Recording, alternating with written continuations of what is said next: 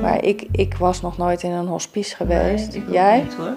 Dus de eerste keer dat ik binnenkwam, en dan realiseer je in één keer dat je komt om dood te gaan. In de driedelige podcastserie Aangekondigd Einde gaat Sylvia Bromet op zoek naar de kunst van het loslaten bij de stervende medemens in Hospice Bardo.